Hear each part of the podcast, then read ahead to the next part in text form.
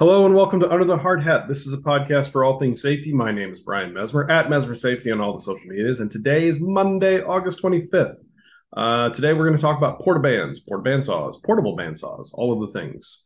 Um, and like any other tool, we need to, uh, before we operate the tool, we need to know the machine, learn its applications and limitations, as well as the specific potential hazards. If part of the machine is damaged, it should be carefully inspected to ensure that it can perform its intended function correctly. Be sure that the switch is off before plugging in the tool.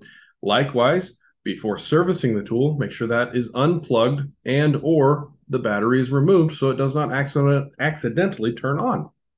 Uh, before any tool, any part that appears damaged, or before using any tool, any part that appears damaged should be carefully checked to determine that it will operate properly. Do not use the tool if any switch does not turn on and off properly.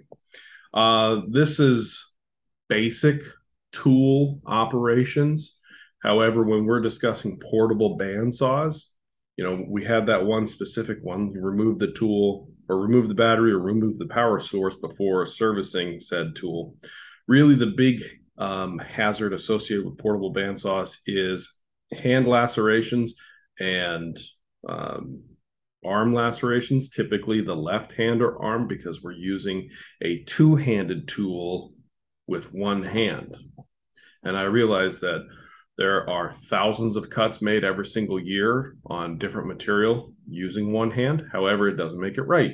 If a tool is designed with two handles, then it is designed to have both of your hands on the two handles so that your hands do not go into the line of fire and become injured. And typically, when there's portable bandsaw injuries, yes, it can be a laceration, but sometimes it does even more. Uh, you know, bone fractures if it hits a bone, um, ligament damage, nerve damage, all of those things are in your hands and your arms, and we don't want them to be hurt. So please use the tool properly as it was intended with two hands on the tool so it does not injure you. Uh, if you have any questions, you can certainly reach out to your company safety representative. You can message me directly.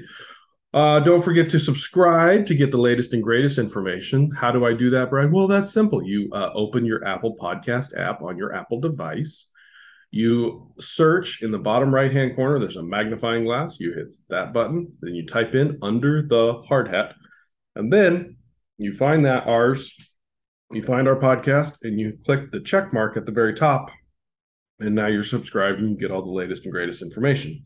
As always, thank you for listening. Be good and be safe. And if you can't be good, at least be safe.